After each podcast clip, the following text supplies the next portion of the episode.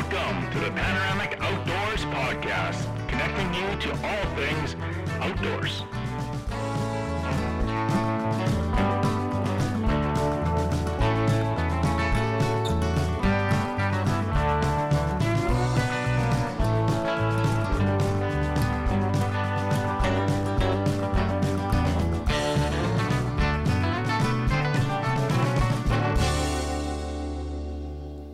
For the month of December, we teamed up with Leatherman to bring you some awesome content and uh, also a pretty wicked contest. We got two of their tools that we gave away this month, and they are supporting Panoramic Outdoors for the month of December. So thank you, Leatherman. If you haven't checked out the Leatherman lineup lately, they have everything you need from anything fishing, hunting, and some larger tools if you need something for uh, some heavy duty work. They even have a pair of vice grips as a multi-tool. So check them out.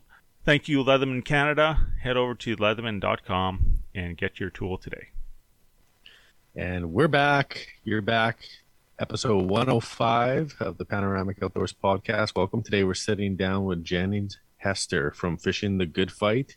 And uh, really excited, jazz, you might say, to be talking to Jennings and uh, some of the work he's doing around supporting men in their mental health through fishing and I'm I'm guessing this might be a popular episode for us. So fingers crossed. Um, but huge thank you to Jenny for coming out on the podcast. But uh, before we get too deep into that, as we always do, we should maybe do a little roundtable here. I'm sitting across the virtual reality from Chase. Chase, you want to say hi? Howdy, folks. What's happening today, Tristan? Oh, not too much. Was just doing a little teaching in the city. Stopped by the Bellas. It was crazy.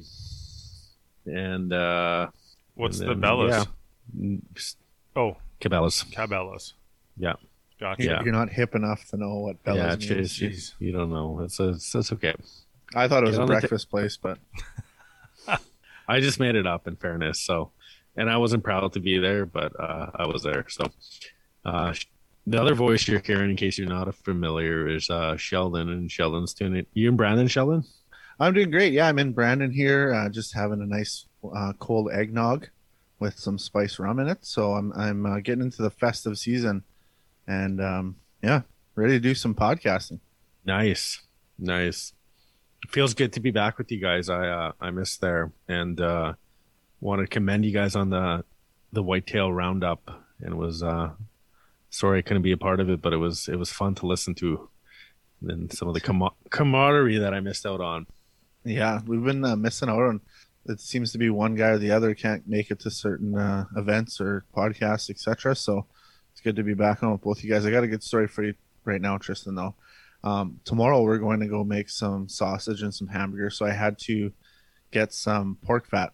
And of course, my fashion is to leave everything to last minute. So this morning, I'm not going to tell you where it was or what store it was, but I phoned this place and was like, "Hey, do you guys have any pork fat for sale?" And the lady was like, "Oh yeah, for sure. You know, I I got X, Y, and Z for pork fat." And I'm like, "Okay, well, I need like half of that. Is there any way I can get like get half of that, like a, a fifty? Like I wanted twenty pounds, let's say."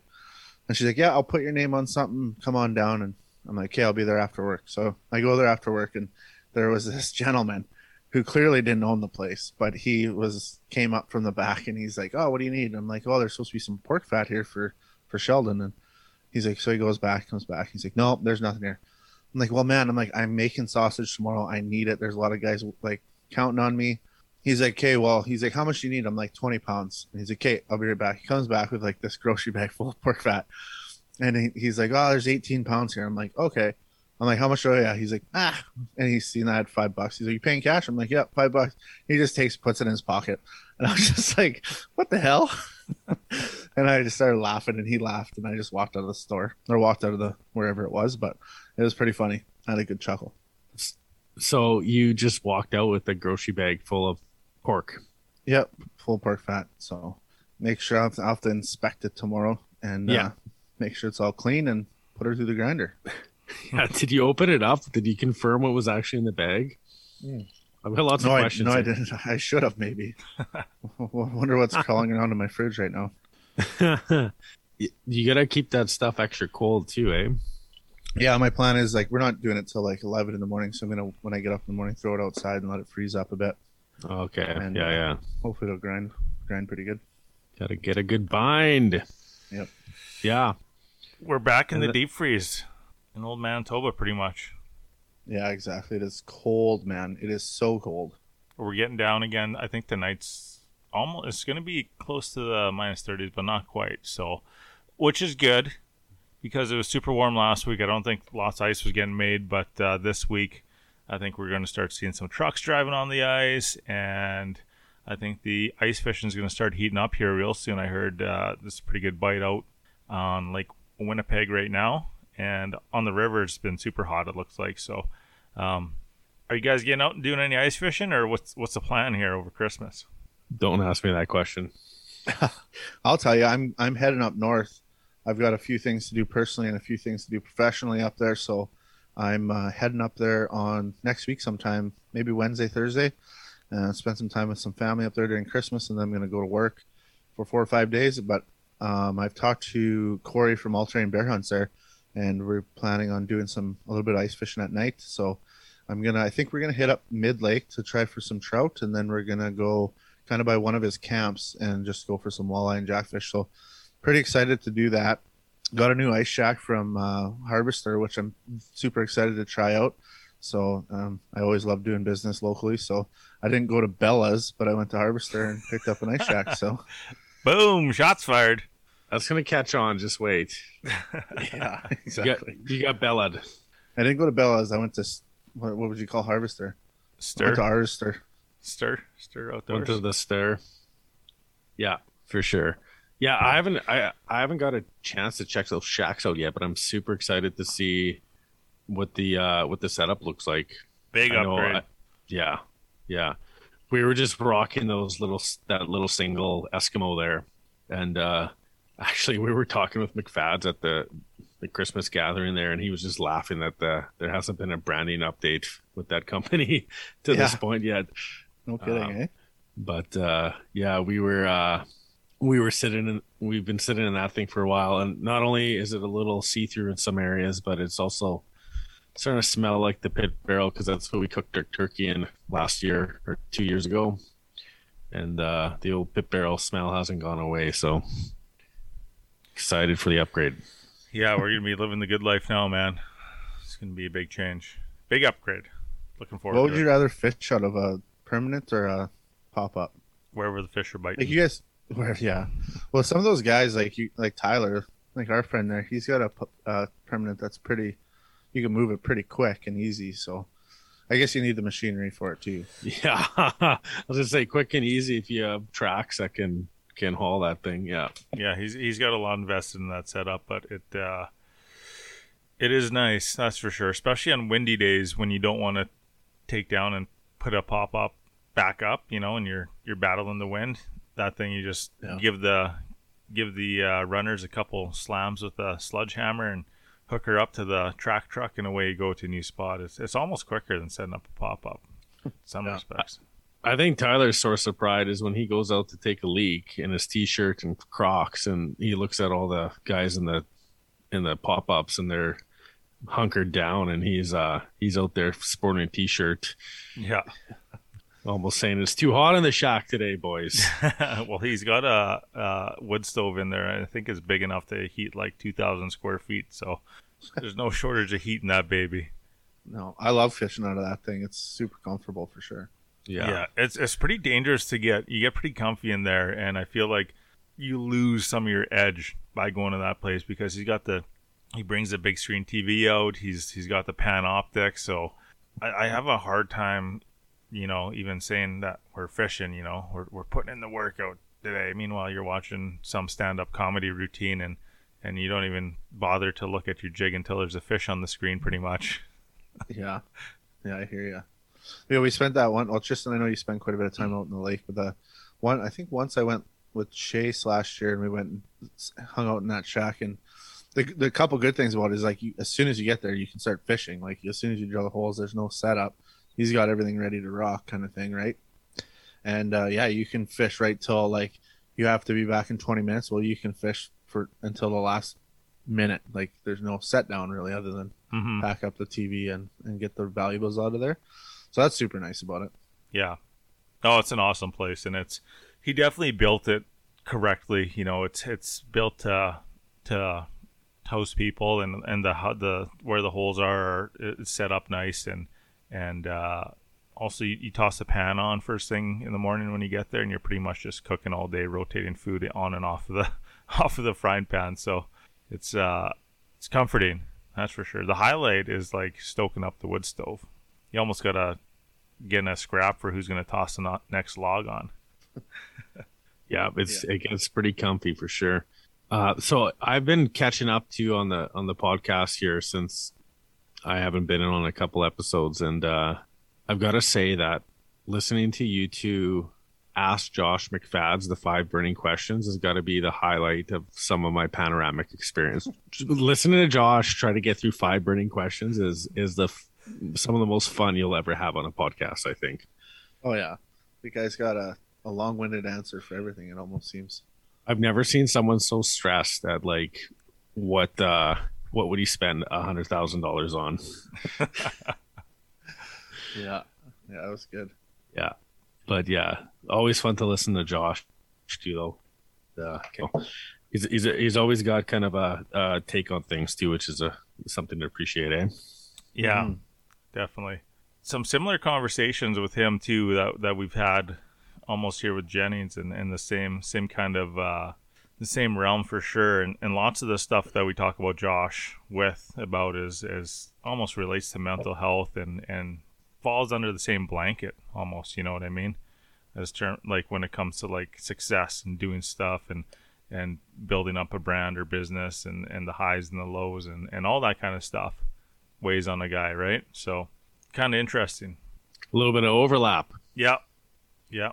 And we've certainly had like some deeper conversations with Josh.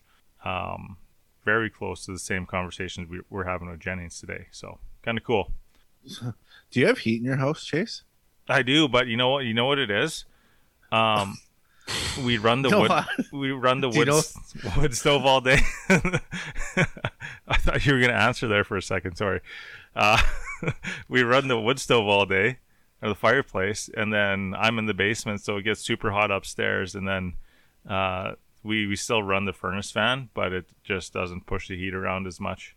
As, Well, I uh, was just wondering why you're wearing a wool jacket. Oh, because it's sweet. I was cold when I came downstairs, and I didn't Like want to run back You up. look like a Walmart greeter. I'm actually pretty warm right now. You know what? I got a funny story about this jacket. This was like the one of the first Oh, fires we I ever went on when I was in the helicopter pilot. I spent like a month and a half at this at this uh, resort and ended up getting this jacket for free. And it's still kicking. This thing's like 15 years old, Five finger discount. maybe like 12 years old. No, they gave it to me. It's awesome. Chase so just boring. didn't realize where the till was in that building. yeah. this guy just handed this to me. I always get lucky when I when I go go north with jackets. Another story. Okay, I'm I'm uh, just wrapping up a fire season, and I'm doing my first tour in like northern Manitoba, so like pretty much right at the edge of the tree line kind of thing. And uh, the boss gives me the "you better get some good rain gear" kind of spiel because if anyone knows fall in the North Country, northern Manitoba gets pretty nasty. It rains a lot, just gets crazy weather. Um, so I was up in Flin Flon and I go to the store and and uh, I was picking out some real nice stuff. I got this nice Helly Hansen jacket on, and it was super expensive. It was like two hundred and sixty dollars, something like that. But you know what? It fit me well and waterproof. And I was like, you know what? Screw it. I'm going to get it. This thing will probably last me years. And uh, so I paid for it, and uh, I paid for it on my credit card. I didn't even look at like what he charged me. Walk out the door. I go on this tour for like three weeks or whatever it was, and I come back and I'm looking at the receipts in my wallet, and he forgot to punch in the first number, like the 200, and he just charged me $65 for the jacket. So Oh, wow. So you went back and gave him the other 200 bucks. yeah, yeah, yeah, yeah, totally with interest. I'm totally lucky. I didn't have pay him $200 for at least three weeks. I feel bad about it, but Yeah. That store's no longer in Flin Flon. I don't think it is actually. I wonder why. People are just scabbing them on, ice- on rain suits.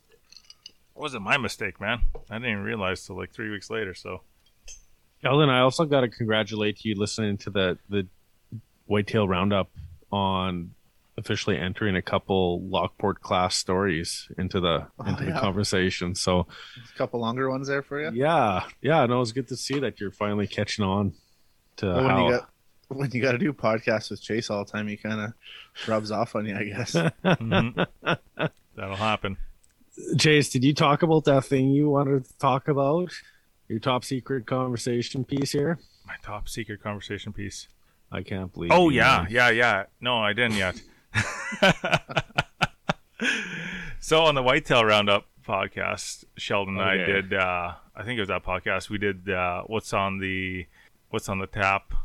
Oh no, did we do this one with you? I think we did Turntable and the grill. Yeah. I wasn't there. Let's Yeah. do it with you. Oh, gotta that's do your it. big idea. Yeah, yeah, huge idea. it's The thing that we always do is Monumental. It's your big idea. So you're ask you want to ask me, Yeah. what's on the tap, what's on the turntable, and what's on the grill. Yeah. Um. Okay. What's on the tap right now? I am partaking in a Lot 40 rye whiskey, and it's nice and smooth and spicy at the same time. So if you're looking to warm up in the fall, I uh, might try that one out if I were you. And that's a that's a free ad read for Lot 40 there. Hey Tristan, quick question: What is the deal with like you guys do like whiskey drinking nights, like taste testing nights or something, or what? Uh yeah, it was we did a bachelor party the uh the other week and every guy just bought a bottle of their uh of whiskey to sample and they had to write a few notes on it and then you just That must Yeah. be pretty fun. yeah, it's fun and dangerous, right? Cuz Clearly, no no one's regulating how much uh how much uh, booze goes into those cups. So by the time the, the the fourth or fifth pour comes around, there's some pretty rich pours happening. And uh, Well, and- gotta was there one that What do you was got? there like- one that stood out? Uh yeah, the, uh, my one buddy had one called oh Legent, I believe it was. Uh, it was a bourbon that was really nice. Um, another guy bought the Canadian Club single barrel, and that thing had some horsepower. But like if you if you like that kind of whiskey that's got some kick, it was it was a very fine whiskey for that. Let's just put it that way. Yeah. Man, I Why, you, remember. think, you, you think about doing one, Sheldon? Well, no, I can't do one with my friends. We'd all end up fighting each other.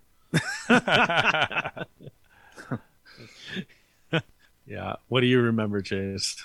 that uh, my cousin bought me a bottle of that Booker's bourbon. We were just like talking about firepower, and I was like, Oh, yeah. I could hardly even drink that stuff. It was so potent. Yeah, that's the kind that you could like defrost your windows with after you take a sip, kind of just like Yeah, give it a little. definitely. That's a scary setup because, like, how many guys did you have there? Like, it looked like there's about a dozen guys there, and if everyone brings a bottle and Yeah, but not not everyone shot. was drinking whiskey, so we we had maybe about eight to ten guys, but still, after eight to ten stiff ones, you you start to question your life in certain ways. Yeah, no kidding. So, Yeah. So let's move on to the next question here. What's on the grill? oh yeah, God, Josh is so right. This is so hard. Um, jalapeno poppers on the grill. I heard that was a huge Dude, success. oh my goodness. I've never felt so much shame in my life. So we had a bunch of people down and we're cooking for them and we're always talking about how great the pit barrel is, Yeah. how dummy proof it is. And then uh, I was a little deep into and um, let's just say that the poppers were looking just about perfect, but needed just that extra little crisp on them because I don't like soggy bacon.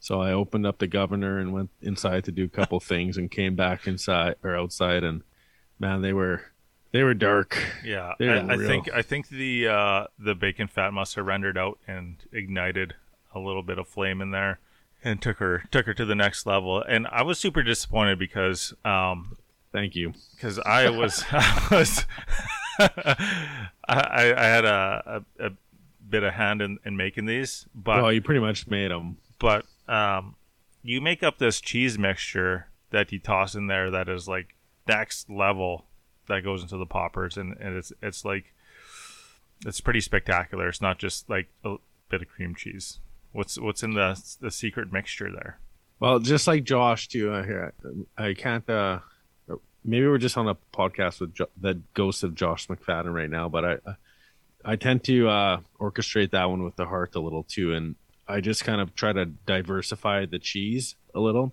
So I'll add some cheddar. Uh, we threw some mozza in there for kicks and uh, a little parm as well. And then if I have some fresh herbs on hand, I'll just chop them up and throw them in there.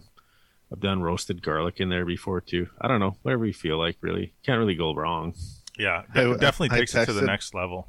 I texted April after that event and I was like, "How was how was everything?" Or something like that. She's like, "Oh, it's fun. Jalapeno poppers were great," or something like that. Like Yeah. just a total shot at Tristan.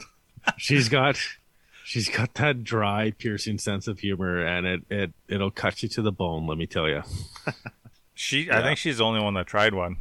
she tried four of them i told her I, t- I was like do not eat these. And she's like i gotta see them. I was like i'm not bringing these in the shop. Like there's no reason for these to be around any and she insisted. So in my defense i i ruined the poppers. She still elected to eat them. So i'm uh i'm not taking credit for that.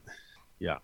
And then what's on the turntable? Oh i gotta look that up here. I've been well we got some christmas jams going on. And apparently i was getting criticized for my choice in music there Hang on, You got to save the Christmas jams for the Christmas episode. Okay, I won't. uh I won't include any of my Christmas selection, but uh I've been listening to. Well, we saw Dell live in November, so that was that was really cool. Mhm. Um, so been back on Adele kick again. Adele, yeah, maybe it's Adele. Eh? Uh, also listen to this Dave Stamey, and he's got just like this real like, almost like Montana like yodel to him. So yeah, Like if you want twangy, twangy or yodely. like both yeah like it's like it's like western music in the mountains with a little yodel if that Right. makes sense Right, right. he's fun to listen to i'd check him out Nice. he's he's like dwight yoakam with looser jeans i would say Yeah, It's okay did i pass Yeah, you passed. Great work, oh. man. Yeah. nailed it. Okay so are, are we going to talk about jennings here or what, what do you guys want to do Let's do it. Yeah. Fire it up. Yeah. So, like I said earlier, Jennings Hester with Fishing the Good Fight, doing a lot of great work connecting men and uh, mental health resources. And he found a way to throw fishing in there, specifically fly fishing. Jason and I sat down with him and kind of got into the nuts and bolts of the whole operation. Not just that, but uh, you know, we kind of talked a little fishing, a little shop, and a little bit about you know what it means to to introduce mental health or kind of rediscover mental health through an outdoor lens. So I thought it was a really valuable conversation, a timely one, especially one where uh, you know we're all probably reconsidering what mental health looks like. And uh, I know we've talked on this podcast about just how heavily we've leaned on the outdoors through this pandemic to get kind of through shit. So um, really appreciated Jennings coming on the on the podcast and being as open as he was.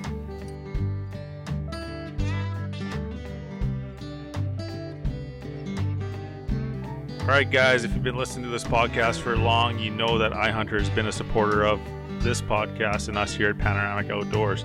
You also know that iHunter is one of our favorite tools that we have in our pack, in our pocket, actually, every time we hit the field. And uh, not only is it in our pocket, but it's literally everywhere we go with us because it's on our phone. And if you don't know what iHunter is, head over to ihunter.com or download the app on your phone. iHunter is Canada's all in one hunting app, providing you with high quality satellite imagery on your phone everywhere you go. Beyond that, they have instant messaging so you can message your buddies, current weather forecasts, waypointing, tracking, public land maps, landowner maps, and everything you need in a mapping device. Throw the old GPS in the bin, and uh, everything you need is literally on your phone with this app. If you're interested in getting some public land maps for a discount, head over to the website web.ihunterapp.com. Type in the promo code Panoramic30 for 30% off your first public land purchase. Check them out now. You won't regret it. And we're live, and today we're welcoming Jennings Hester from uh, Fishing the Good Fight to the Panoramic Outdoors pos- podcast. Jennings, thanks for joining us today. Yeah, thanks for having me, guys. Yeah, and you're uh, you're joining to talk to us a little bit about Fishing the Good Fight. Um, I'm really excited to be talking about what that means uh, and men's mental health and why that all got started. Um, but before we get into the nuts and bolts of the podcast, we we do this one little thing called five burning questions, and that's just to let our guests get a better sense of you. We'll uh, we'll fire off five questions. They can be uh, quicker, maybe sometimes they've been longer responses. They chase, Yeah. um, and uh, they're kind of random, but uh, hopefully uh, hopefully they won't be too hard. You ready? Let's go. Okay. Uh, what's your favorite fly rod? Favorite fly rod. Um, that's going to be, you know, I'm kind of cheap when it comes to rods. I'm more of a reel, reel guy. Um, but uh, so I typically use TFO fly rods. Um, but it's going to be my seven weight axiom because if there's anything I can do, I, I, I'd like to be out there chucking streamers.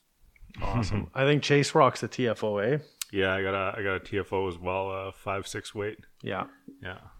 Nice. Uh, are you, do you have any books or movies on the go or TV shows that you're uh, really into at the moment? Oh man, we're we're kind of watching a ton of stuff right now. Um, we're watching Succession. Oh yeah. Uh, we just finished Squid Games, which was one of the weirdest things I've ever seen. um, I, I not one I highly recommend, but uh, definitely entertaining. Yeah, yeah, I watched that one too. It definitely uh, that was my introduction to Korean television, I would say probably. Yeah. So Not not didn't know what I was walking into there. Netflix, it got me. I did finish it though. I had to finish We, it. we did too. Yeah. Um here here's a more serious one, but uh what scares you either like rationally or maybe irrationally? Uh, spiders. Spiders scare the shit out of me. Yeah. and uh, you know we backpack a lot and you know my girlfriend thinks it's hilarious to you know get a spider and throw it at me or something because i'll scream like a little girl yeah. Uh so she takes advantage of that one then. yeah absolutely Okay. I see how it is around there. Um, what's your proudest moment if you if you got one? my proudest moment is probably when i was offered a scholarship to play at the university of alabama under nick saban um, in high school that was uh, i'd worked towards that since i was eight years old and it was you know really my whole life so um, that first scholarship in the sec was probably my proudest moment That's cool. Um, when we were doing some background research, uh, we did. I clicked on your football profile there, and I, I was almost curious. I was like, "Do I have the right person?" But uh, you've got quite a wide uh, span of skills there to to to use. So it's kind of uh, interesting to see. Um, and the last one's just one of our personal favorites, I think. But if you, if, we call it the last meal. But if you had a favorite meal, what would it be, and what would you wash it down with? Oof, that's tough. Um, I'm definitely a steak guy. Uh, New York strip uh, is my preferred cut. So probably do a strip, a loaded baked potato, and I mean loaded, man. You know, just like pound that sour cream, butter, cheese, um, and, and maybe some Southern style mac and cheese with it. Ooh. You know, if, if I could have my mom's uh, homemade baked mac and cheese, that would wrap it up, and uh, probably finish that with a with a glass of bourbon. Nice. Speaking of the right crowd there, Jennings, you're speaking of the right crowd. Awesome, man. You uh you survived the the five burning question. Chase, I feel like we should get like shirts made or something for for our guests who, who to make it through in record yeah, time. yeah. I'd rock it. Yeah. Awesome, man. Yeah, and so again, like we said, excited to be chatting fishing the good fight and men's mental health and what fishing has to do with that really. But I'm also getting the sense here that this this story of fishing the good fight is not divorced from your own story uh, of fly fishing and your your own pursuit in life. And uh, so, and you're based out of Colorado now. Is that accurate? Yeah, we're based out of Denver. Yeah, but you weren't always in Denver. I, I saw you were you were in Georgia initially. Um, so what was your time like in Georgia? What kind of drew you to fly fishing? That seems like a odd place to to pick up a fly rod, but it, it- I'm getting it's a key part of the story here. No, definitely. Um, yeah, I grew up in Atlanta, in um, you know, football's king down there. It's religion. Um, you know, that's that's what we do, and everything else is kind of second. So, I I grew up like most guys, spin fishing. You know, just at the lake with my granddad. Um, you know, up up in North Georgia, and uh, I really didn't get into fly fishing until I was let's see, about twenty eight or so.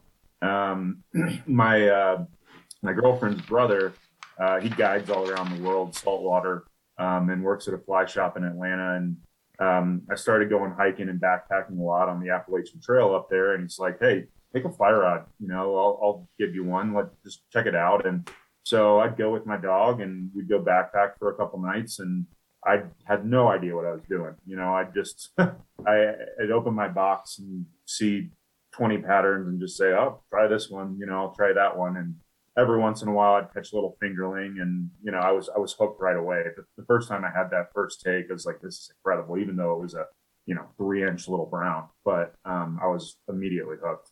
Is there a lot of uh, excuse me? Is, is, there a lot of uh, other anglers around, around that time pursuing uh, or hitting the streams or the or the high country lakes back then? Not not where I was. I mean, I was totally isolated, just just me and my dog, not seeing a soul for days. But um, you know, North Georgia and, and South and North Carolina actually have a decent, good, good fly fishing scene. Um, especially the further north you go, you know, there's a lot of good tailwaters. Um, there's plenty of freestones um, that are very seasonal, but um, there's some pretty famous rivers in North Georgia, like the Soque River uh, is a big one um, that guys guide on. And uh, like I said, when you get into North Carolina, there's some really good tailwaters. So there's there's more fishing than people fly fishing than people realize in that area. I've got to explore this a little more because I Chase, correct me if I'm wrong, but I feel like I and Jenny's. I'm not sure how much you know about Manitoba, but it's a it's also a really odd spot to fly fish for a lot of reasons because the southern part of the province where most people live is some of the flattest land you'll ever encounter in your life, which mm. means there's not a lot of like moving water, or if it is moving, it's normally like murky clay based water. Um, like Texas for us. yeah, yeah, but there there's this really like uh, active and dedicated, tight knit uh, fly fishing community here, and and Chase and I, I think, just picked it up again, like the similar to you, where we just picked up a rod and started chucking. Um, but it's it's been really interesting to to connect with folks around the province who are like fishing in this almost non-conventional way. So one of the things that's really popular here is we we fly fish for channel cat or channel catfish, and uh, well, basically anything that comes out of that river. But yeah, yeah, kind of the the one of the main targets is like channel cat and freshwater drum. So yeah, it's uh it's a very murky, um, like Tristan said, kind of muddy water. So it's not your your uh not necessarily the likely not going to win the magazine front cover of uh, of fly fishing magazine. photo with you know either a, a, high mountain stream with that nice crystal clear water or like a high mountain lake but it's uh, it's one of the the most productive um, fisheries. I, I gotta say, like in Manitoba for sure, and it's it's just very very unique, very productive. It it holds oh geez, very diverse. Yeah, it's gonna be like twenty different species of fish or something like yeah. that. That's that's cool. I mean, downtown Denver, like when I don't have a lot of time, I'll just hop down to down downtown Denver, and the Platte River runs through it, and it's some of the best carp fishing. There, nice. there's carp everywhere. So, you know, it's yeah. pretty normal to see guys out there with an eight weight, you know, just having that thing bent to hell, chasing a carp, you know, 100 yards downstream through the city. That's wild. Did you notice any of that? Well, I'll, I'll, call it outlaw fly fishing. Did you notice any of that kind of emerging in Georgia as well, or like was that? I I really didn't. I mean, uh, I, I was in the city, so kind of like you guys. You know, we didn't have a lot of options. You know, unless you get up into the mountains, but there there is the Chattahoochee River, which is a um, it's a very dirty, uh, nasty river, but um, similar to what you guys are talking about. I mean, guys will float it and they will chuck the ugliest streamers, you just trash, you know. And there's world record browns in there. I mean, they're they're hmm. massive. Wow. So we do get some of that in the Chattahoochee River down there. Cool. And then for your yourself, you're kind of emerging uh, down that Appalachian Trail chucking bugs and uh, really fell in love with it. What was the next step for you? Because obviously it's taken you know on a, a, life of its own here, but how did that accelerate? Yeah, I mean, so you know, to give you a little bit of background, I, I started dealing with pretty severe depression and anxiety in high school, and um, like most men, I didn't know I had a mental illness. I didn't know I had something that could be treated, and I thought that you know the thoughts in my head and how I felt were just normal, and and that I was just being soft, you know, and um, so, you know, I played football, got hurt, and um, once football was gone, that crutch was gone. You know, it was how I deflected from everything I was feeling, and um, things got a lot worse. So that's that's what led me to the outdoors and led me to backpacking and hiking and and fishing eventually. But um, once I once I really fell in love with it, I just I knew I had to get west. Uh, I didn't I didn't know how. I, I, just knew that I wanted to get out to Colorado, Wyoming, Montana, um, Idaho, something something along those lines where the access was a lot better and there were more opportunities. And um, so a job arose, and um, it led me to manage the west half of the country um, for sales and sports, and it allowed me to move to Denver. So that was that was that. And um, from there, I just went down the rabbit hole. So is that what you've been doing since? Is a like kind of a sales position? Uh, and uh, who's that with, and like, and how's that work for you? Yeah, so I'm the U.S. sales director for a company called Catapult Sports. We are the largest sports technology company in the world. Uh, we're uh, publicly traded in Australia, and so um, I work with college football programs, and I still work with my alma mater, which is pretty cool um, selling them their coaching video software that they use to prep for games and um, and, and, watch practice. And it's basically you know a, a CRM for a football coach. It's, it's what they live on. And then um, the other thing that I provide is our GPS devices that all the players wear. So um, this is not specific to football; it's across a lot of sports, but um, it tracks everything they do their, their velocity, their distances, their accelerations, their impacts. Um, so these guys wear them during games, practice, workouts, um, and it allows coaches to, you know, make informed decisions on, all right, we need to back this guy off today, or this guy needs a little bit more work, um, working on top velocity or accelerations or agility stuff. So it, it really drives how coaches, you know, structure their practices um, so that they're ready on game day. That is some next level data analysis. That's really cool to hear. Yeah. I, I didn't realize it's, that that much was going into to sport at this point. Oh yeah, that's wild. Oh, oh yeah, it's uh, I mean it's thousands of metrics, you know, and um, these guys all have sports scientists on staff, and we provide sports science assistance. and you know it's it's how they they start every single meeting they have is looking at the data and saying, all right, who's at risk, who needs more work, what do we need to adjust for practice today. Yeah, mm-hmm. I think I think the the biggest um, disconnect for us up here is that we've never really experienced the uh, amount of like support and just just how huge football is in the states there, and especially down south. Um, comparatively, I mean, we have hockey up here, but but uh, you know, it's it's it's. I don't think we don't have the population size like you guys have down there to right. to really fill those arenas that mm-hmm. they that they do. Yeah, well, I mean, like we're the we're the NHL wide provider um, so all the NHL teams wear it and um, and use the video. And um, you know, for for hockey, for example, there's specific algorithms. So you know, these guys have a completely different workload than what a football player looks like. It's so taxing on their groins and adductors from the bilateral movement. You know, in terms of how you skate. So there's specific hockey algorithms that talk them through really what their workload looks like for a hockey player versus what it looks like for a football player or a baseball player. Hmm, that's really interesting. Wow.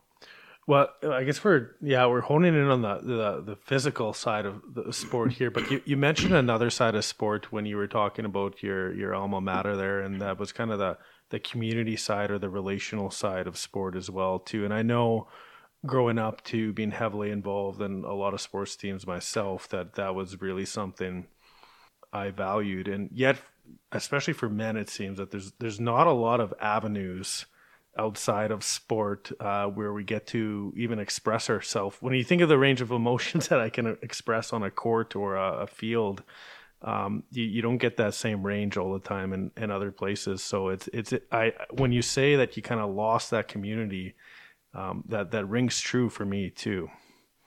Oh yeah, I mean look, you see a you see an inside linebacker crying after a championship loss, no one's going to say anything, right? But if you see that same guy crying, you know, on a boys' night out, you know, uh, it's a whole different scenario. So, you know, it's I think it's I think it's as hard um, on athletes, military, first responders as anyone once they're done because those are some avenues where you truly do have that community still, you know, mm-hmm. and um, like you said, there's just not a lot of avenues, you know, for adult middle-aged guys um, in terms of community once once you're done with those things.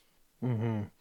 And so, can I ask you a little bit about your your journey personally there? Because I'm guessing there was a bit of a, a, disconnect or something. There was a kind of a moment where you had decided to pivot in your life, and that a change needed to happen. You were noticing some things. What what what did that look like? What did that feel like?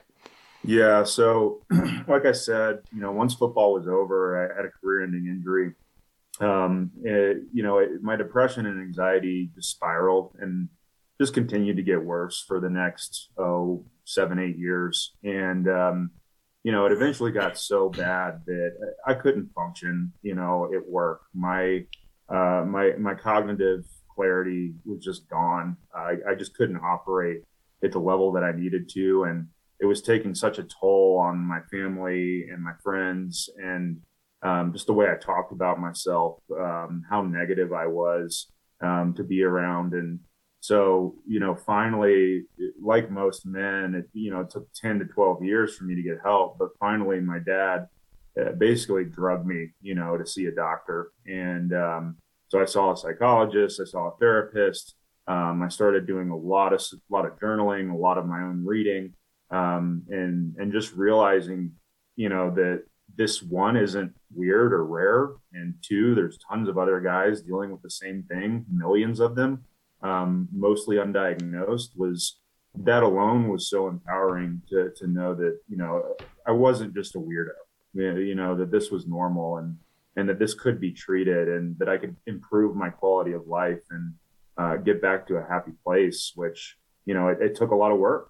Um, you know, it took two therapy sessions a week. It took honing in on the right medication. It took all that journaling, all that reading, all those backpacking trips, all the fishing trips, you know, all of it's been a part of my recovery and you know you just kind of come to the realization you know as someone that struggles with a mental illness that it's never going away um, you can just get better at managing the symptoms and, and recognizing the warning signs for when bad episodes are coming on and you you just learn to better equip yourself to handle it mm-hmm. yeah so you're you're uh, we up here we call that um, we call that one recovery. So you're you're kind of at this stage now where you're able to to live a full meaningful life now and and give back in a multitude of ways and feel like there's you're connected to purpose still. Yeah exactly. And i mean that's why this organization was founded was you know i really am just the kind of typical story of a guy struggling with a mental illness and um, you know we, we talk a lot that it does you don't have to have a mental illness to work on your mental health right mm-hmm. like every, everybody should be working on their mental, physical, spiritual health. Like those are all things we want to strive for, you know. So we deal with everyone from the guy that's a banker that missed his sales quota and he's really suffering from anxiety, you know, just because he's worried about losing his job, or a guy that just had a divorce, or a combat vet that's struggling with PTSD. You know, we, we work with all sorts of men um, because there's so many of us out there that are having these challenges and you know over 80% of suicides are men and we make up less than 20% of people treated for a mental illness or substance abuse or a combination of both so there's this massive disconnect between you know what i like to call a silent crisis um, of men's mental health i mean here in the us every 20 minutes a man takes his life and actually getting help you know and so there's a lot of things, you know, societally that need to change, um, but we're trying to be a, a part of that change. Mm-hmm. And I don't, I don't mean to paint a grim picture here too, but if you if you look at some of the coping mechanisms too that we've traditionally used as men too, whether that's uh, alcohol use or whatever, um, I think that just compounds kind of this the the I, you called it the disconnect, and I'll use your word. It kind of compounds the disconnect here because uh, in our, in our chats of those statistics there, the twenty percent going uh, only receiving treatment, like it, that means that eighty percent are not receiving the the help they deserve. If that makes sense. Correct. Yeah. No, no. Yeah, you're, you're hit, you hit the hammer on the head, and you know when when you look and you study mental illness and you know between men and, and women we're very different in how we handle it um, men act out um, we we behave we we have we experience rage we deal with substance abuse Um, there's a reason that all the mass shootings you see are men, right? They're they're not women. Um, I can't name one. Um, women talk about it. Their whole life, that's what they've been taught to do is talk to their friends, talk to their support group, and men lack that support group, and so we act out. I, I got a quick little question here, and and we're just kind of at the tip of the iceberg here, where where we're transitioning into talking about what you've built here. But through your journey and transition, and through you kind of um, getting into uh, helping people, helping men in this, what was uh, what was the reaction like um, from you know the general public? Obviously, you like people that you were reaching out to help um, must have been positive. But was did you ever have any negative uh, reactions from anyone when you when you started this up?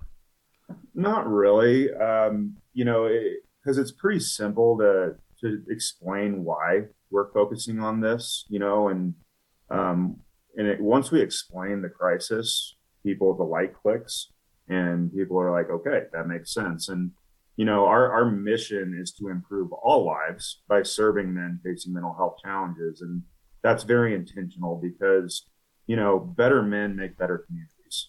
You know, there's no way around it. And if 80% of us are walking around thinking about suicide, struggling with substance abuse, constant negative self talk, um, then that affects our partners, that affects our friends, that affects our coworkers, um, it affects everyone. I think that we've we've had a tiny bit of pushback where people are like, "Well, fishing's not just for men," and we're like, "Yeah, no shit." Like we we yeah. know that. You know, like we're we're addressing an issue here. You know, there there are other groups that specifically work with women for for you know, and and that's not what I'm equipped to do. So I can share my story. I can be vulnerable about my experiences. I can relate to a man about what he's going through, but I can't relate to a woman um, on you know to the same the same degree. So there hasn't been been much negative feedback at all, to be honest. What stands out for for me is just how intentional it is, and it, what it's there to do is serve a need, and like you said, that that need helps the the whole community too, right? It helps us bring a fuller sense of self to the world, and then obviously we can give back in in ways that are more profound. Um, yeah, I mean, one of my favorite things is when I get a letter from a wife.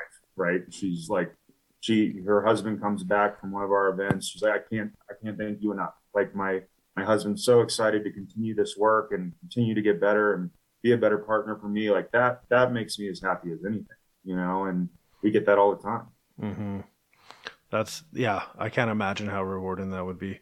What's what's the the basic framework here for fishing a, the good fight? Like what like I think a lot of listeners will be sold on fishing's good for your your mental health, but like what when you when you sat down well maybe I should ask like when did the light bulb hit and then how did that transition into something tangible?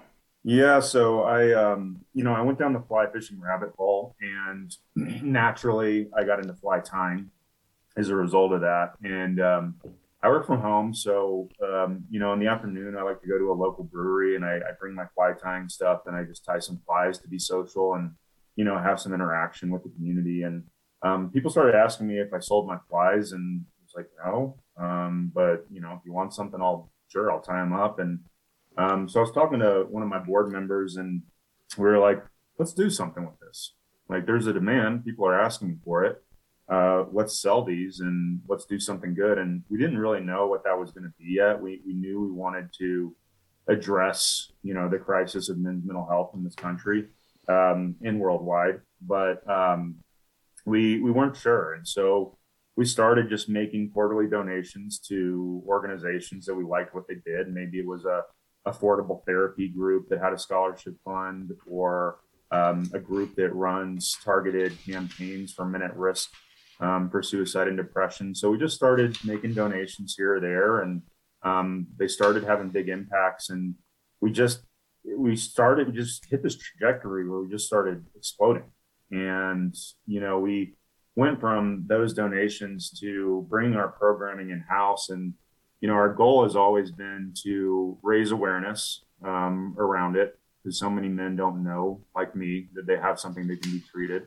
Um, but you know, awareness is great and all, but without resources, it means nothing. So you know, we wanted to raise awareness, provide resources, um, and provide a community, you know, of supportive men that um, that they could fish with and talk to when they're when they're struggling.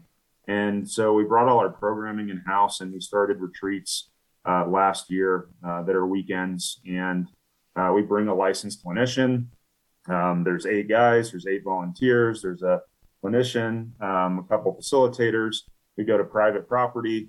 Um, we spend two nights out there, and they go through three group sessions together, three fly fishing instructional sessions.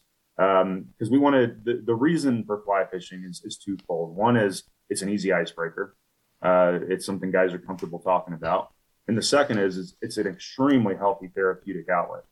So, you know, you're present, you're mindful, you're in nature, um, you're disconnected from the everyday stressors that we all deal with. So that's why we utilize fly fishing. But um, yeah, so we wanted to provide that community. We want to provide resources. We want to subsidize uh, mental health services for men who can't afford it.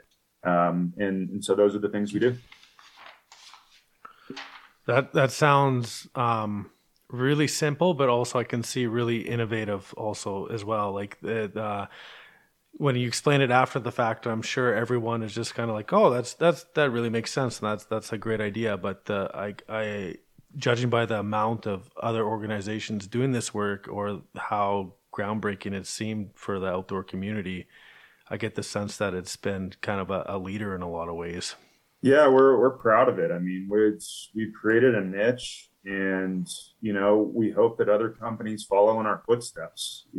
At the end of the day, we want as many different opportunities for men as there can be. Um, you know, we have a collective here in Colorado of about eight different groups, and we all have the same goal. It's just different avenues for guys. So, you know, our model is fly fishing therapy community that leads towards mental well being, but you can insert any healthy outlet for fly fishing, right? Our model can apply for mountain biking, hiking, climbing, uh, art, whatever, you know, whatever it is for you, it's a healthy outlet. Um, because as we mentioned earlier, so many men act out in a very detrimental way um, to, to their health. Um, and so, if we can introduce them to a healthy outlet that uh, that also provides them with a new community of supportive men and introduce them to therapy, whether that's you know formal professional help, whether that's journaling, whether that's just being more comfortable engaging with friends, then we're being a catalyst for change. You know, and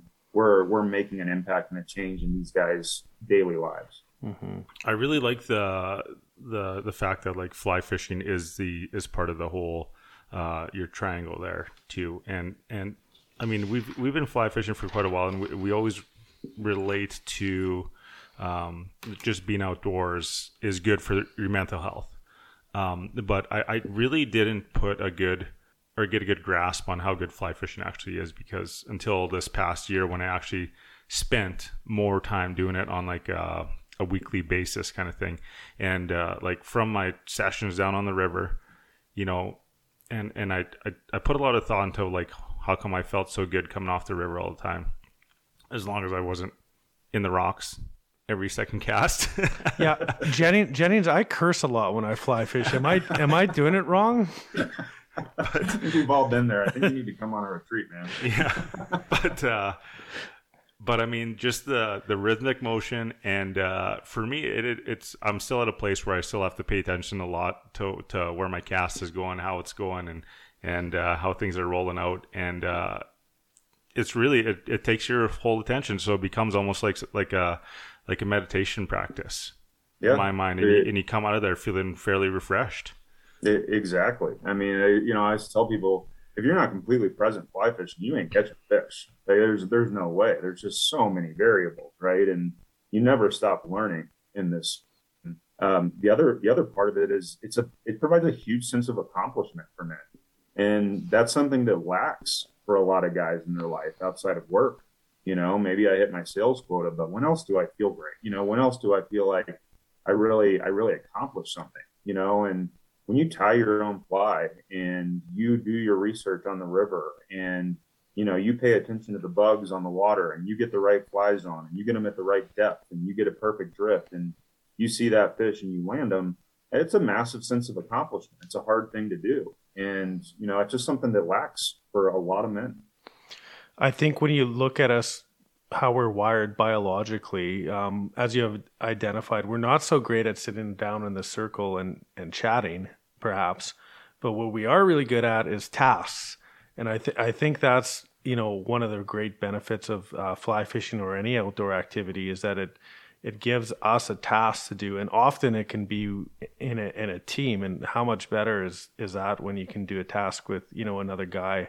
Um, nothing, nothing better than when your buddy's standing up on a boulder and he's like he's right there five feet further you know and and you tag team a fish that you spotted. I mean it's you know sight fishing like that it's hunting right like yeah. it's not just throwing a lure and, and, hoping a bass eats it like you yeah. are stalking a fish. You know, you, you found him, you're trying not to spook him, your buddy's sighting for you. There's nothing more rewarding.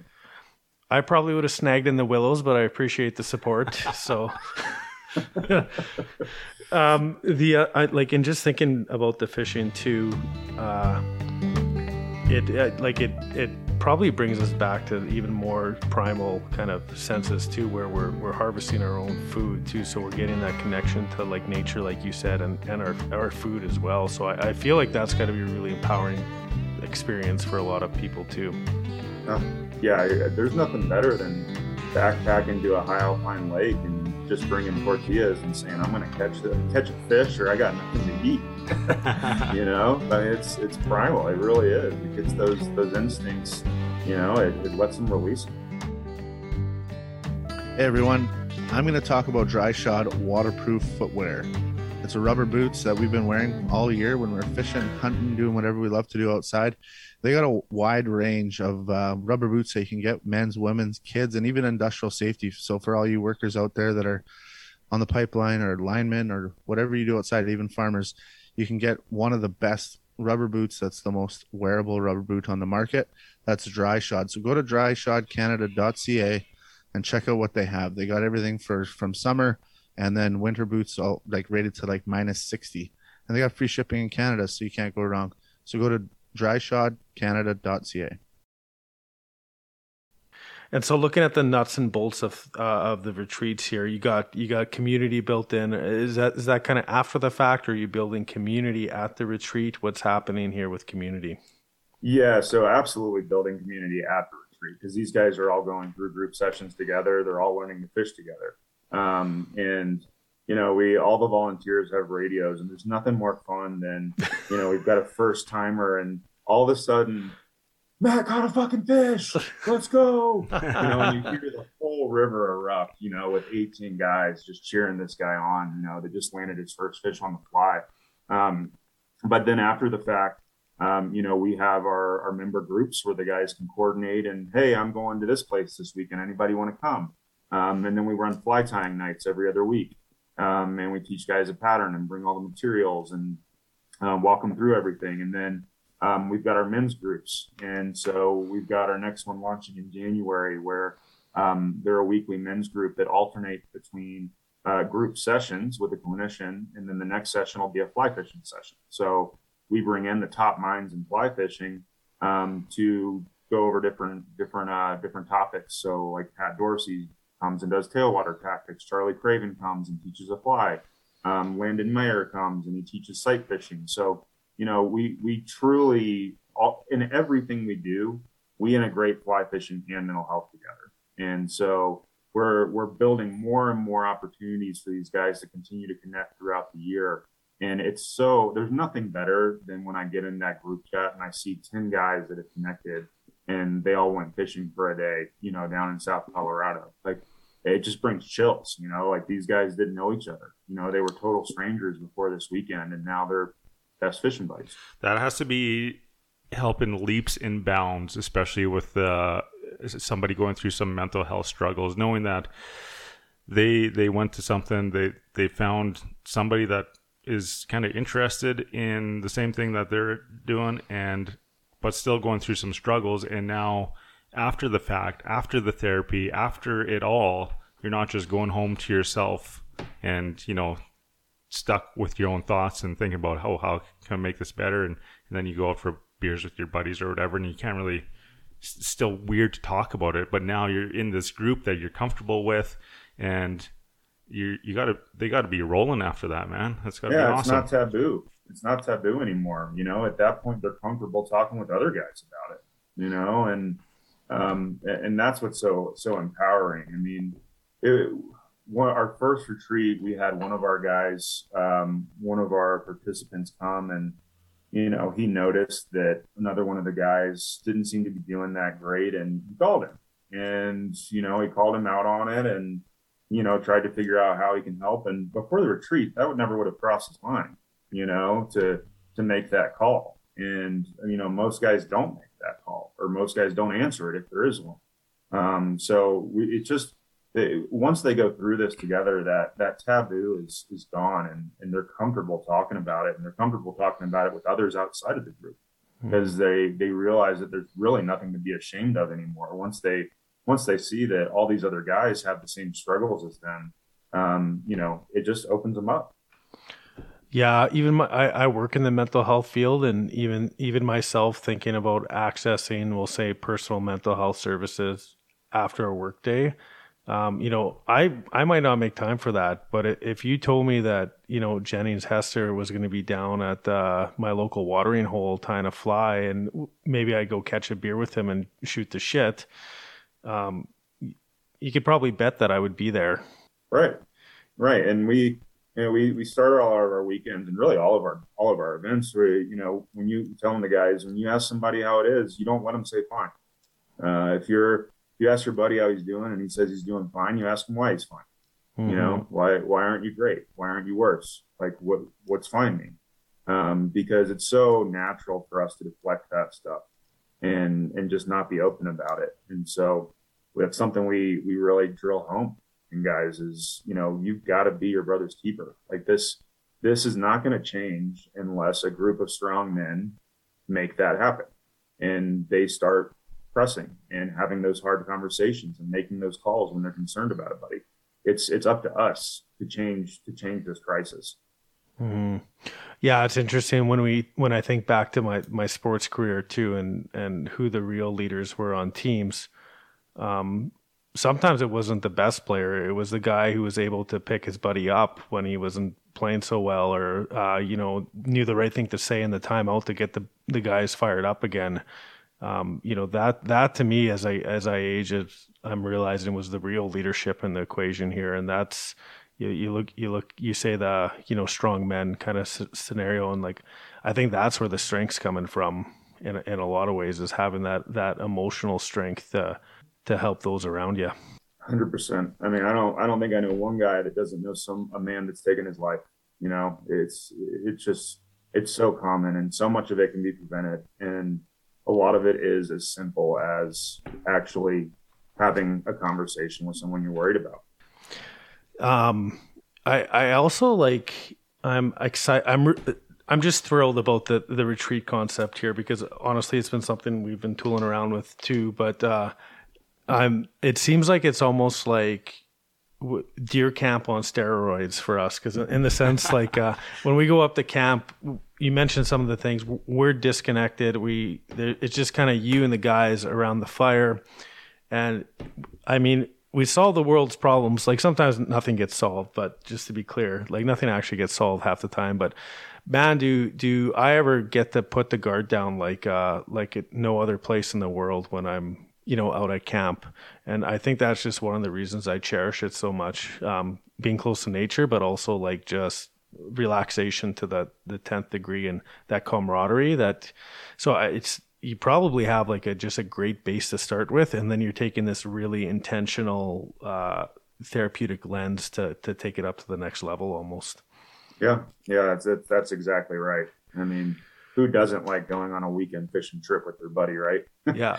You know and and then you get to meet seven new friends and you get to put in this work together and you know that you're all there for the same reason. Mhm. you know you're all there to put in that work and you're all there to improve your fly fishing improve your mental health meet new friends. You're all there for the same reason. So it, it is. I mean it's just they're they're incredible incredibly powerful weekends Yeah, that, and that kind of brings me back to thinking about like just if you were to take this on yourself, and, and if if we're using hunting as an example right now, which which I want to do, Um, you know, I, I do a lot of bow hunting around home here, and it's great. I love getting out doing bow hunting around home, but there's always the stresses of home still calling at the end of the hunt, at the end of the day before you go out. You know, you get you get a nice little window to get out, and and I I certainly try my best every time I go out to to soak that all in. But there is no real like people talk about the getaway. There is no like stress reliever to really um,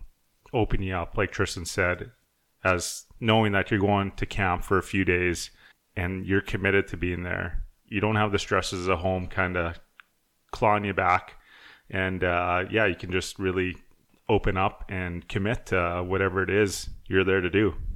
Yeah, no, I, I think I completely relate with you. I mean, I go on day trips all the time. Like we have, we're, we're lucky and we have the South Platte River less than an hour from my doorstep, which is some of the best fly fishing in the world. But, you know, there's nothing worse than hiking five miles into one of those canyons, coming out at four o'clock, getting back on the road. And then I've got 800 emails, you know, Yeah. and, and 20 missed calls and, and everything else. Like it's not a true escape, but these these weekends are a true escape. You get to just let everything go, and you know that you're there from Friday through Sunday afternoon, and um, and and you're going to be present. And there's not really there's no self service, so there's not really an option for distractions. hmm Cool. I love it. Um, Jennings, looking more towards kind of like the the intentional side of the the retreats and and the the business or the the nonprofit in and of itself.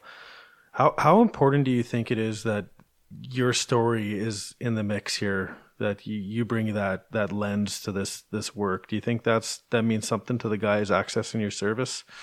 It it does. I mean, I, I start every weekend and every every event sharing my story just to put myself out there and be vulnerable and let you know let people put their guard down and you know I, it's it, there's something about a you know 6'3", 250 pounds inside linebacker, you know, sharing this story and and how much I've struggled that resonates with guys, right?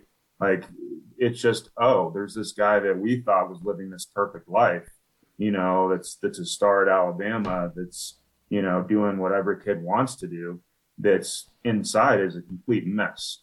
And, you know, so when guys realize that someone that looks like they're having a great life and, and everything's going really well are really just absolutely, you know, completely torn apart inside that that resonates um, you know, because a, a lot of the times it is the guy that seems like he has a perfect life. You know, it is the guy that has the nicest car and and, and has a huge house and this perfect family. Like a lot of times, that's the guy that's that's struggling. You know, and they don't want to show it, but you know, once they realize that that person is having the same struggles they are, it makes them feel more comfortable to, to put in the work and you know and, and not be ashamed of it. Mm-hmm. And then you've also got a few few other aspects here that are outlined that are that seem very important as well. Um, one is the access to professional help. So clearly, you've, you've done a lot of work around building just a really strong community and you know sense of support there. But the the professional help also seems like it's a, a key ingredient if people need that that as well. Yeah, I mean, I, I wish every guy in the world was in therapy. Um, you know, I tell guys all the time, you don't have to be doing bad to be going to therapy. It's it's an extremely helpful tool, no matter where you are in your current mental health state. Um, you know, therapy forces you, just like journaling does, it forces you to put your emotions into words. You know, to verbalize what you're feeling, and and that's a really empowering thing to do. You know, to force yourself to do that, and um, it's just it's so beneficial because you know there's so few guys out there that we're obviously trying to change that are willing to have those conversations with each other so you know if you're not getting help in some sort of way even if you're doing great you know all this stuff is just brewing it's just it's just building and building and building you know and for a lot of guys on our retreats that have never experienced therapy before you know in five minutes they're completely breaking down because it's 30 years of stuff that's built up. You know, it was uh, a girl that cheated on him at one point. Then it was a lost job. Then it was this or that. You know, and all this stuff, all these, all this quote unquote trauma is just built up over these years that they've never they've never forced themselves to try to understand what they're feeling around it. You know, let's just brush it off and try to ignore like it didn't happen. But that's not how things work. And so, you know, that's why therapy is is an, a huge part of our model is because it forces men to do that work and it forces them to put their feelings into words and understand what they're feeling. It's almost like going to the gym and expecting knowing that it should be good for your physical health, but expecting yourself how to to know how to do all the lifts without any training. Right. Yeah, you, you need right. to you need to get a little bit of coaching once in a while, or a little. You need to do a little bit of uh, tuning just to, to get things dialed in. Otherwise, you bad stuff can happen, right? Correct. Um, do you distinguish between mental health and mental illness? Uh, I do. Yeah. Um, you know, mental health um, I, I think naturally a lot of people go to the negative connotations when they hear that word. They think about depression and suicide or um, inflicting harm on yourself, you know, when in fact mental health is a really positive term, You just like physical health is. You know, we think about physical health, it's oh, popping abs, you know, a great physique, like that's where we naturally go. But um, you know, mental health is uh, you know, the World Health Organization defines it as, you know, the ability to cope with the normal stresses of life and provide a positive impact to the community. You know, and that's that's an extremely positive phrase, you know, when you break it down. It's not mental illness. Um, they're they're very different things. And, you know, my mental illness made my, you know, path towards better mental health more challenging you know, and some people don't have to deal with that. And their path towards achieving mental well being and mental health is going to be easier. Um, but there's definitely a difference in mental health and mental illness. Mm-hmm. And I'm curious too. I've heard some other folks that I've chatted with share this this kind of reflection, but um, you know, obviously, people with mental illness struggle with very real consequences. But um, where you're sitting in kind of your road now, do you, do you feel like you're you've kind of built some strength out of getting through those consequences and and um, you know moving on with the life? Hundred percent. Um, I mean, that was a huge accomplishment. You know, when I when I started putting in that work when I was at my lowest, you know, I remember my therapist just telling me, you know, like Jennings, you're doing incredible work.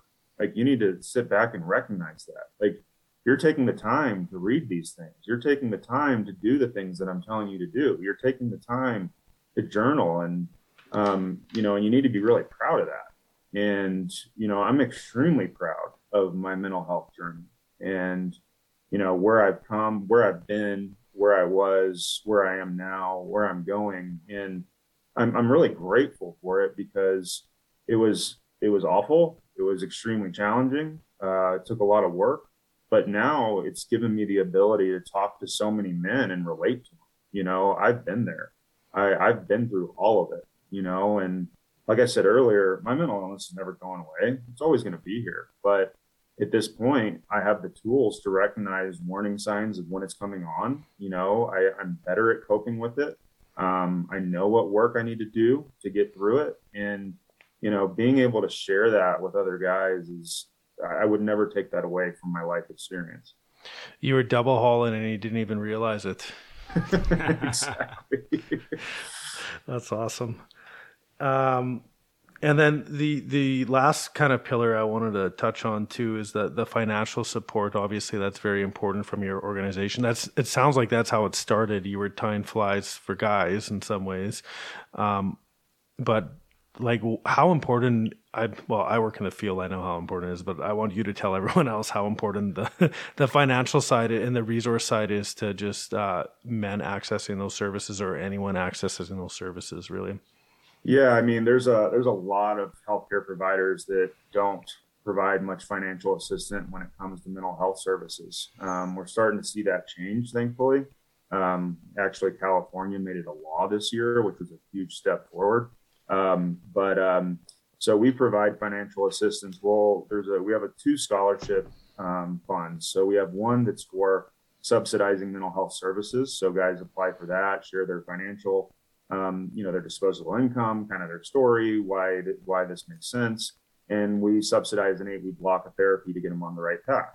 Um, the reason for that is because when I was going through this, I had to choose between seeing my therapist, paying for my medication, or declining on my credit card payments, you know, and I don't want any guy to be in that situation. And thankfully I made the right one and I eventually paid that, paid my, you know, you know, my credit off. But uh, a lot of guys aren't ever able to pay it off. And you want to talk about a stressful situation that leads towards negative mental health, that kind of financial stress is, is absolutely unbearable.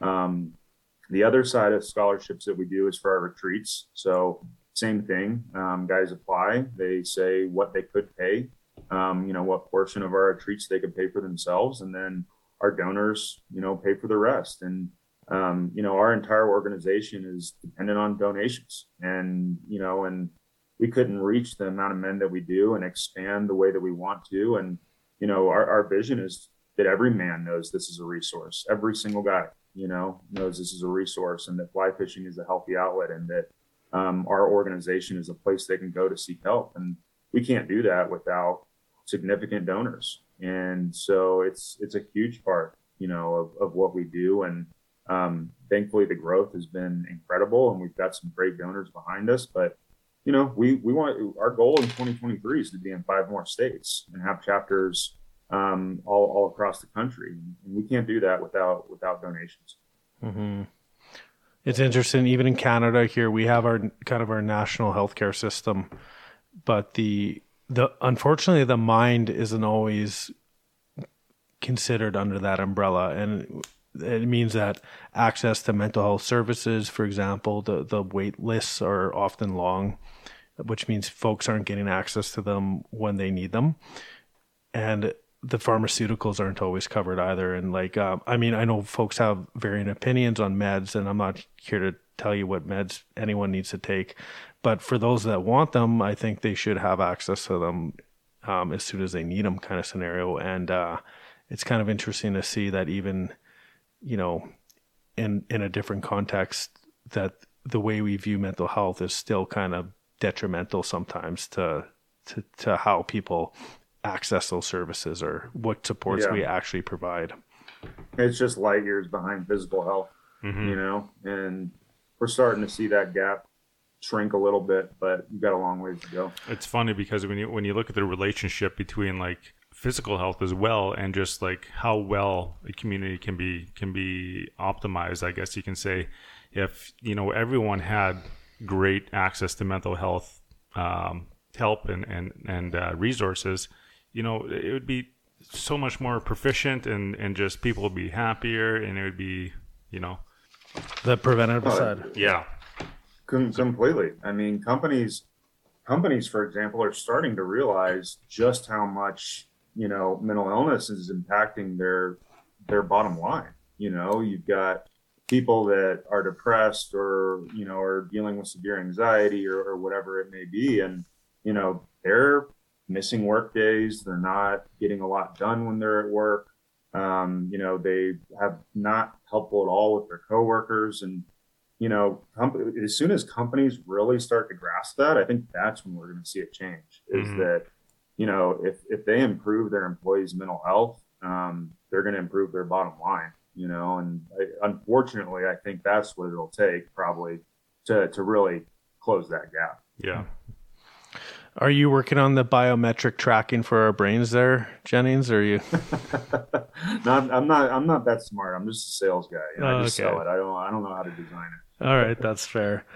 Um, I'm wondering like you you've mentioned expansion here, and it seems like there's a great model and framework to to what fishing the good fight has to offer to our world.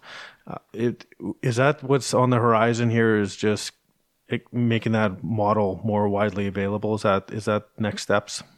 Yeah, it is. We um, it's really cool. We were selected by Deloitte um, for what's called their Step Up program. So they dedicate a team of consultants for us for a ten week period uh, so they're starting with us in the new year, and they're going to be building out our franchising model, um, all of our policies, procedures, all that fun stuff. So, you know, there's a chance we could have our first chapter in 22, but um, we're, we're really pushing to have a lot of chapters starting in 23. Amazing. That's great news, and it, it's uh, I hopefully it speaks to kind of the foundation you've laid here and how effective you've been in connecting. How many people have uh, come through fishing the good fight? Would you say? Oh man, that's a hard question. Um, I mean, between our retreats, tying nights, men's groups, um, our resources online, like our head inspection test and our and our man therapy finder at I think thousands and thousands. Um, it's it's a big number.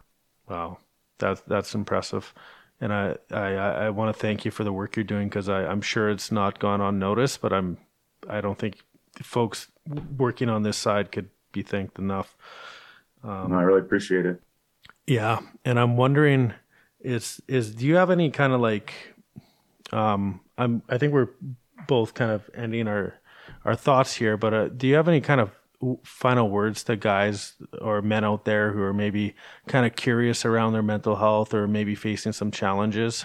Yeah. Um, you know, I think one is what we talked about earlier is, you know, if you are kind of curious and you're struggling a little bit, go find some resources. Go to our website. Um, you know, we have tons of resources on how to talk to someone you're worried about.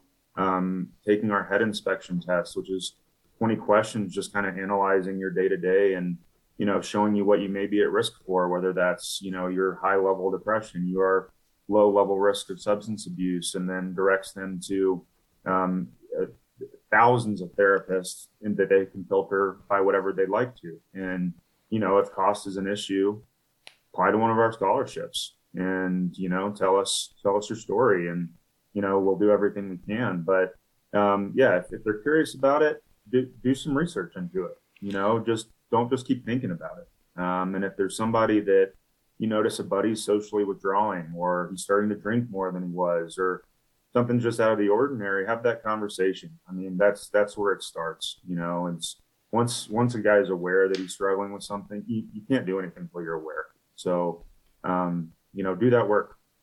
And I, I don't want to turn you into a mascot by any means, Jennings, but uh, is it fair to say that you're kind of a walking example of how things can turn around? Yeah, I, I mean, I think so. I I literally did a 180 in my life, right? I mean, I, I lost a job. I was under, you know, financial stress. My family, friends couldn't be around me. Um, you know, suicide ideation, um, just complete lack of self worth. Um, you know, a terrible quality of life. And you know, after putting in that work, and moving across the country and you know doing what I wanted to do and taking action on it, I couldn't be happier with where I am. And you know that's I think it's important for guys to know that if things are bad, it can change. You know, and and there's tons of resources out there, and it doesn't have to stay that way. That's amazing, Jennings. Um, you know, I, th- I think people that that are going to listen to this podcast, people that are going to connect with it, are all going to know somebody, whether it's maybe themselves or somebody they know that could find some value in your resources. I'm certainly going to take another cruise through all your media stuff. Why don't you let everybody know where where they can access all this stuff and where they can find you? Yeah, so our website's really simple. It's just fishingthegoodfight.org. Um, we're on all social media platforms. We're on Instagram, Facebook, LinkedIn. Um, so you can find us any of those ways. But um, like I said, our website's a great resource. There's tons of tools. Um, you can sign up for our monthly newsletter and get updates on upcoming events. Um, you know, we have people fly in from all over for these things. So um, I'd encourage people to sign up for our newsletter and stay up to speed on what's going on. And, you know, if they're worried about somebody or they're worried about themselves, dive into our resources and let us know if there's anything else we can do to help. Well, Jennings, I want to take time to, to thank you for connecting with us today. I, am feeling energized and recharged, and uh, more connected to purpose. So that's super exciting. I want to wish you good luck in the fight because you are fighting a good one, and uh, hopefully we'll see it down the stream sometime. Yeah, no, you guys should come out sometime. They're they're fun weekends and um, they're for everybody. So it'd be a blast to have you guys. And um, thanks for having me and letting me talk about what we do and you know share our mission. Awesome, thanks, man. Hey everyone, more exciting news coming out of Wool They've got a new sister company called North Wool Apparel. North Wool builds on the advantages of the 100% merino wool base layers from Wool and it adds in the flexibility and durability of spandex to create a premium mid layer that will keep you warm, comfortable, and odorless so you can squeeze out those extra that extra time out in the ice, winter camping, hiking, doing whatever you love to do in the wintertime. All of us at Panoramic have been wearing this stuff for over a year now, and we love it. So they got two cool new garments in with the Northwool sister company. They got a men's quarter zip up hoodie, and they also got some women's leggings. So if you're looking for something to, uh, you know, maybe that mid layer garment, should check out Wool Love. That's wool dot love. Check out Northwool. And right now, you can use Panoramic 10 for $10 off your first purchase. It's available on Amazon and through the website, like I said, www.wool.love, and just look for the Northwool project. The promo code is only valid with the Wool Love site. So please check them out. That's wool.love or check out their Instagram. And that's 105. And again, huge thank you to Jennings for coming on. Thanks for sharing. Also, thanks for doing the work you're doing because that's inspiring. Let's be honest. Like a lot of us have good ideas around the table and let's say around the campfire and might tilt a few back and, uh, and talk a big talk. But Jennings, while tilting a few back, managed to create an entire company out of it or kind of entire nonprofit that does some, make some change in the world. You know what I'm saying? Yeah, definitely. Um, it's inspiring. Yeah, as a fact that like we should have more resources like this available to uh, to everybody, whether you're in the outdoors world or whatever w- world, whatever whatever you're into. You know what? You know what I mean. Sheldon, why don't you give us a little store update, buddy? Sure. Yeah, everything's uh, up and running in the store. We're run, running out of some things because of Christmas time, but should be fully stocked in the new year. And uh, thanks to everyone that's been purchasing um, products from us, like sweaters and hats. We also got some new toques in, so we we actually refreshed our stock on the like kind of like the signature style toques, and then we also got some beanies in as well. And not only that, we got all our decals in. So if you do order something, we're probably gonna throw in a few decals. So get ordering some stuff, and we'll you can put some stickers on your ice shack. Sheldon, I'm actually surprised that you have some gear available. I thought Chase was just kind of holding on to all of it. Well, apparently he gave like half of our gear away at our Christmas party. Give that guy a few whiskeys and he just goes bananas. yeah, and the the new beanies look fresh. So good job on those, buddy. Yeah, I like them. They're um, but for, they're a little small for my buffalo head, but they yeah, they seem to work. And as always, check us out on the the social platforms and rate us on the podcast. As Sheldon always says, that goes the longest way in helping us out and making sure that we can continue our fight here and uh, promoting the message of conservation and getting outdoors. So help us out there if you can. And without further ado, we'll hopefully see you further down the line on the ice. And uh, a reminder to keep that Leatherman sharp, those lines tight. And what, what's the last one there, fellas? Keep the gas fresh. Keep the gas fresh. Yeah, keep the gas in your jerry cans. Don't bust it all over number six.